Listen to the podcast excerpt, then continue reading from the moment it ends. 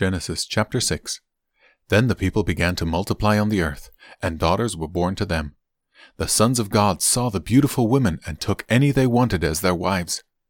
Then God said, My spirit will not put up with humans for such a long time, for they are only mortal flesh.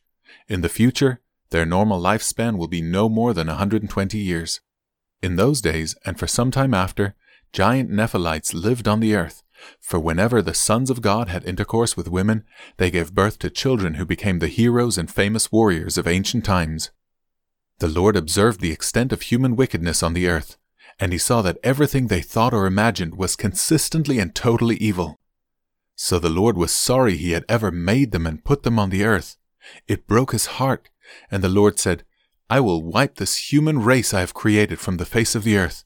Yes, I will destroy every living thing, all the people, the large animals, the small animals that scurry along the ground, and even the birds of the sky. I am sorry I ever made them. But Noah found favor with the Lord. This is the account of Noah and his family. Noah was a righteous man, the only blameless person living on earth at the time, and he walked in close fellowship with God. Noah was the father of three sons, Shem, Ham, and Japheth. Now God saw that the earth had become corrupt and was filled with violence.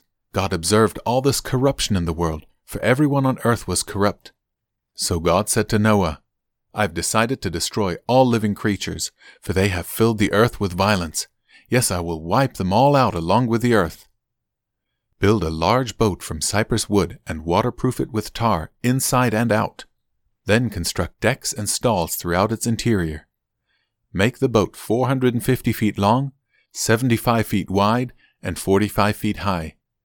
Leave an 18 inch opening below the roof all the way around the boat. Put the door on the side and build three decks inside the boat, lower, middle, and upper. Look, I am about to cover the earth with a flood that will destroy every living thing that breathes. Everything on earth will die, but I will confirm my covenant with you. So enter the boat you and your wife and your sons and their wives. Bring a pair of every kind of animal, a male and a female, into the boat with you to keep them alive during the flood. Pairs of every kind of bird, and every kind of animal, and every kind of small animal that scurries along the ground will come to you to be kept alive. And be sure to take on board enough food for your family and for all the animals. So Noah did everything exactly as God had commanded him.